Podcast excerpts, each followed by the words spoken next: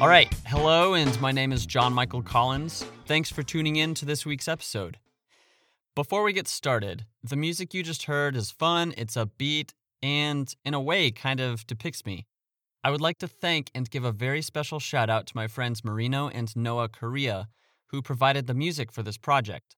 They're part of a company called Cinema Sonic, which is a company dedicated to providing quality audio and visual works for your next project.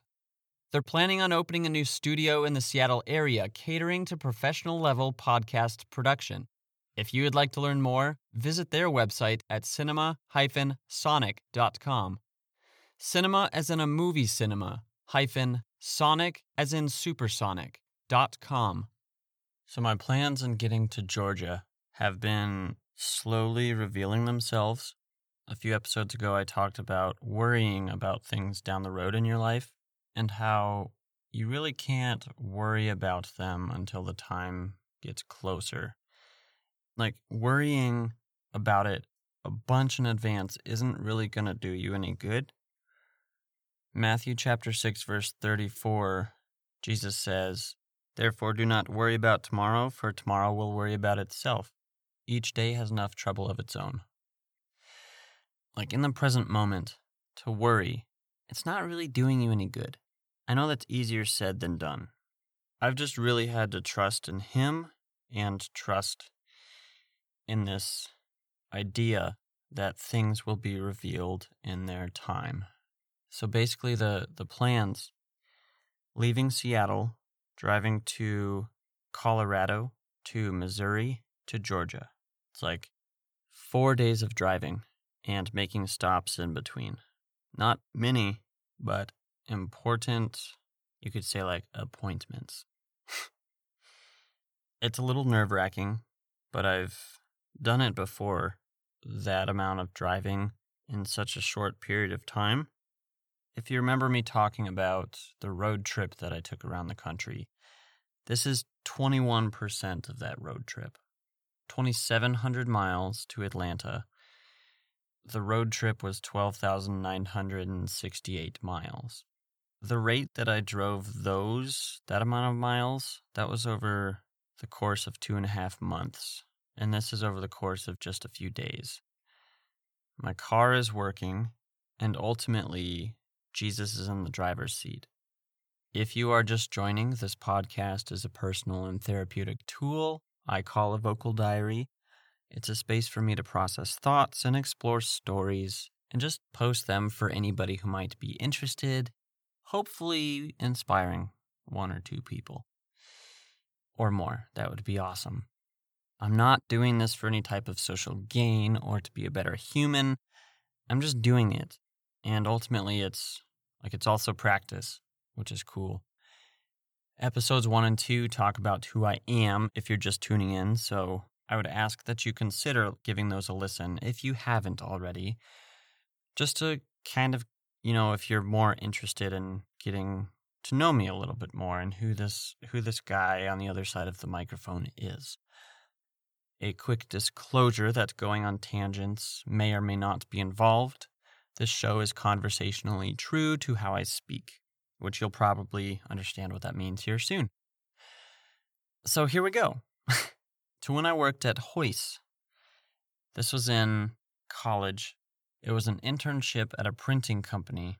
They're a commercial printer, which means that they make anything from promotional items to printing when my sister got married, I made her wedding invitations. Uh, we made pamphlets. There were like these workbooks that students would have for like certain times of the year during school, business cards, stuff like that.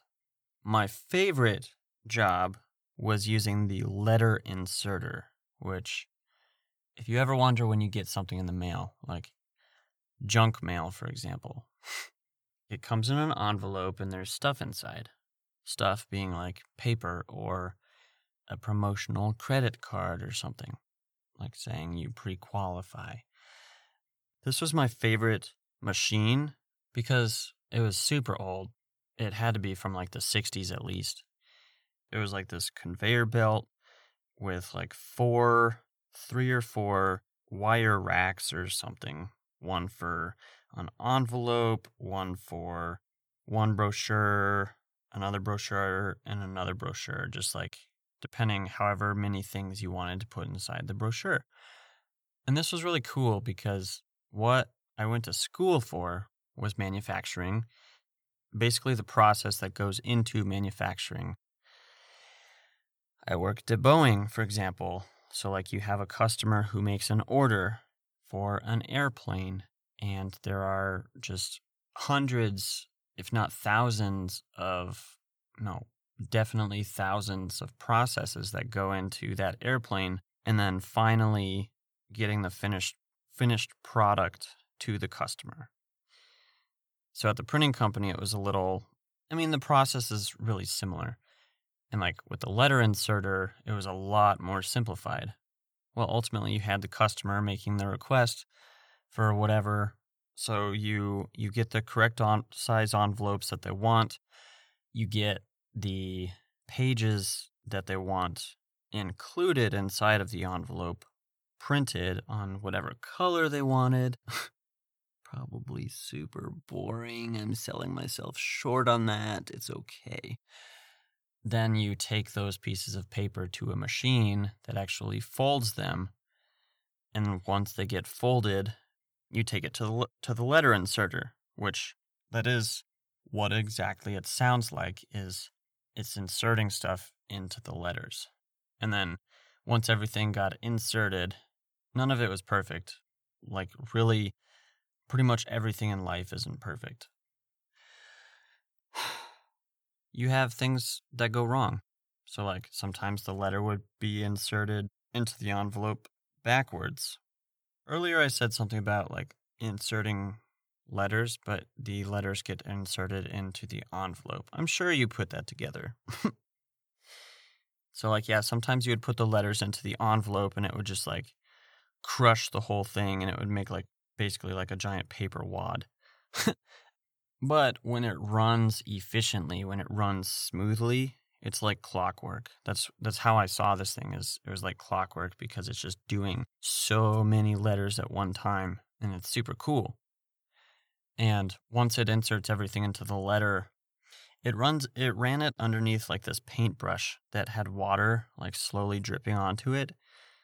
So the paintbrush goes over the like the part of the envelope that forms the adhesion to be closed.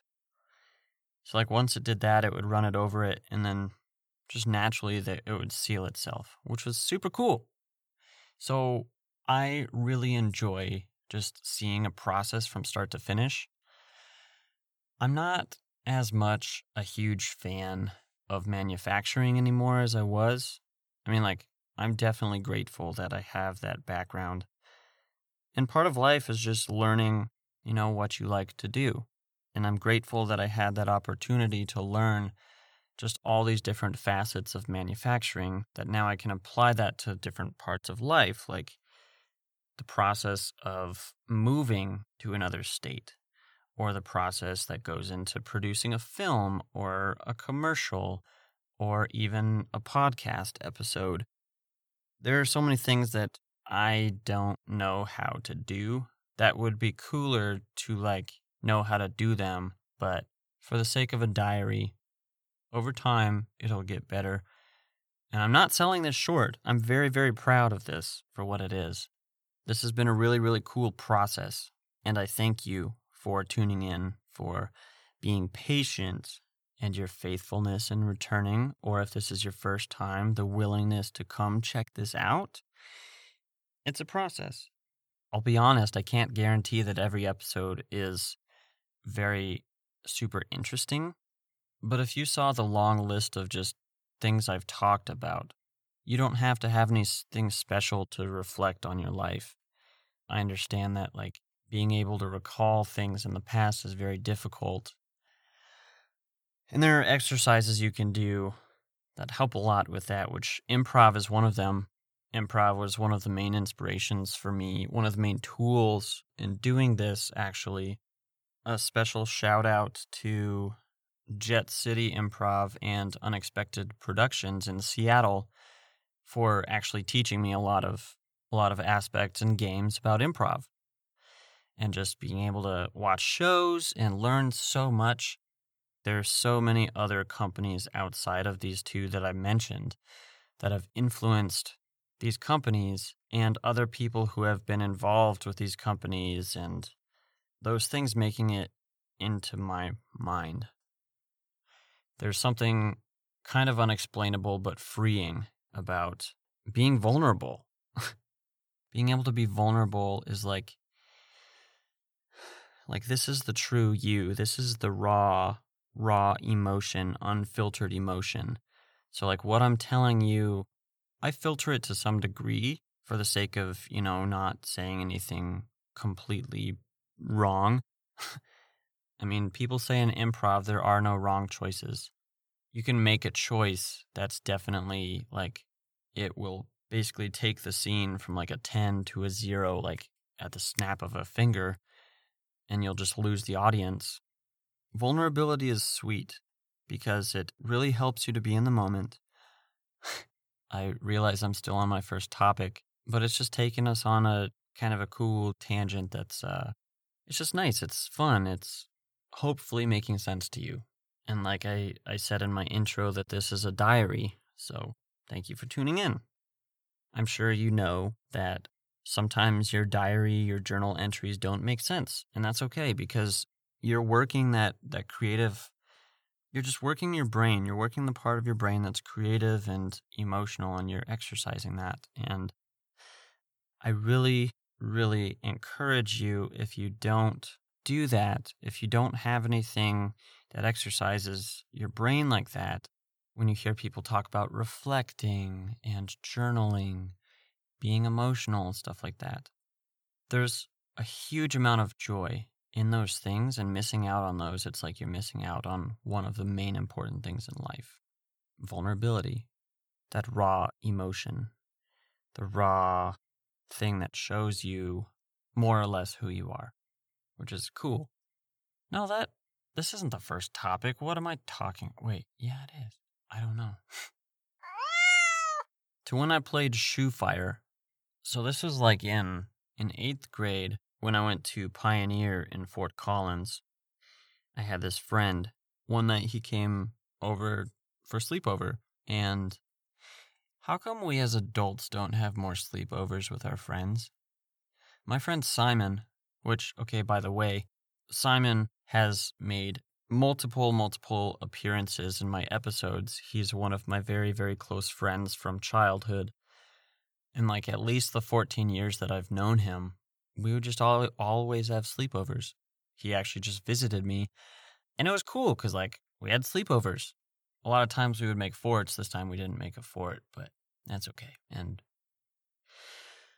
I got rid of my couch, so having a couch really helps when you're making a fort because you have the cushions as like supports. And I actually kind of don't have a lot of room to make a nice elaborate fort, but I would have a lot more room once my once my apartment is cleared out for the move. But then at that point, I won't even be living here.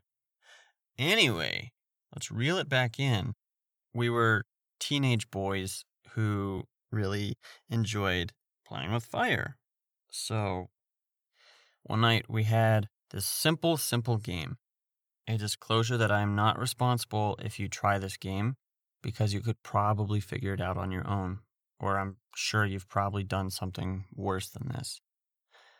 A pair of shoes, and we would set them in between us flip it upside down, and we would spray the bottom with cologne.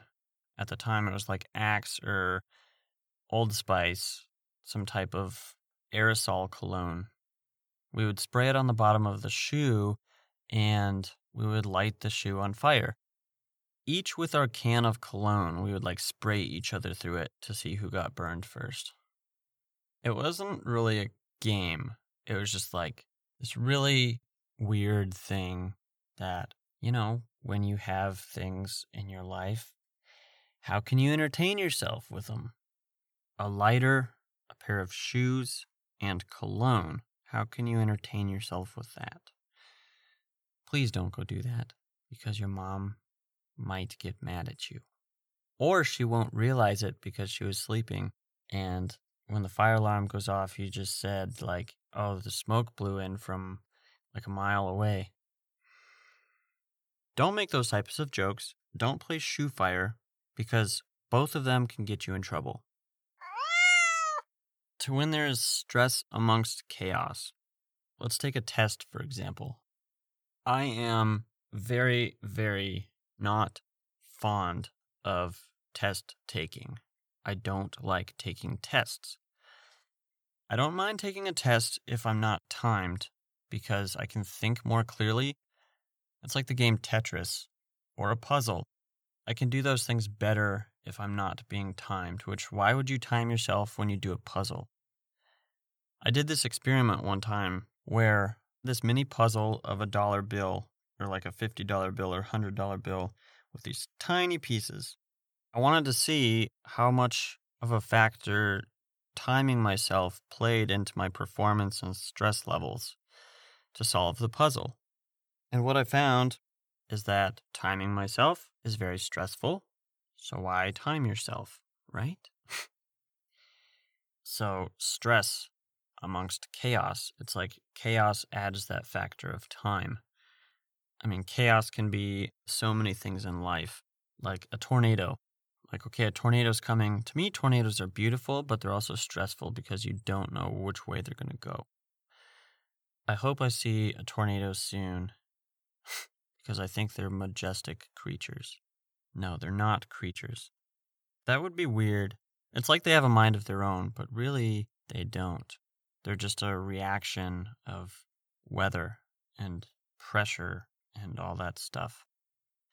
It's like a tsunami or an earthquake, natural disasters, storms. They're beautiful because they're like, there's this mystery to them. They're chaotic. There's this chaos that's going on that's like attractive. Maybe this is weird. uh, you're just like inside my mind a little bit right now. I don't think about this thing this often, but it's kind of cool to think about. Back to test taking. I remember this one time taking a test. I was so stressed that my body was preventing me from thinking and like literally working me down to the seconds left I had within the timed test, which seemed really unfair. Why does it have to be timed? I don't know what people are doing these days as far as tests. Like, do you get a bunch more time? Like, have we realized that stress is actually a factor that's important to think about? uh, yeah. The last thought with that is I had this friend who, during our, like, right before a few of our tests, he would play the song Breathe by Faith Hill, which is just like, calm your nerves, try to calm your nerves. It'll be okay. Just focus, do your best. The sun will come up at the end of the day. Well, okay, the sun doesn't come up at the end of the day. The sun sets at the end of the day. But the sun will come up tomorrow. Actually, the sun is stationary. We will see the sun again tomorrow. There's part of the day where we say goodbye to the sun, even though it doesn't move. And then there's a part of the day where we say hello to the sun. mm.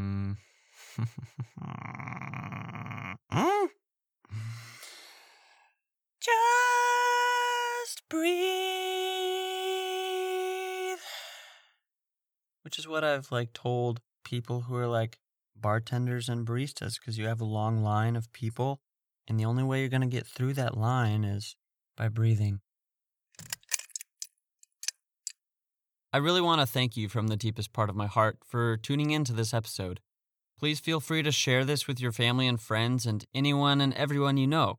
And also, if you don't mind, head over to my website, which acts as my creative portfolio johnmichaelcollins.com. Hello there, my friend. Hello, my friend. And let's talk about mold. Thanks for listening.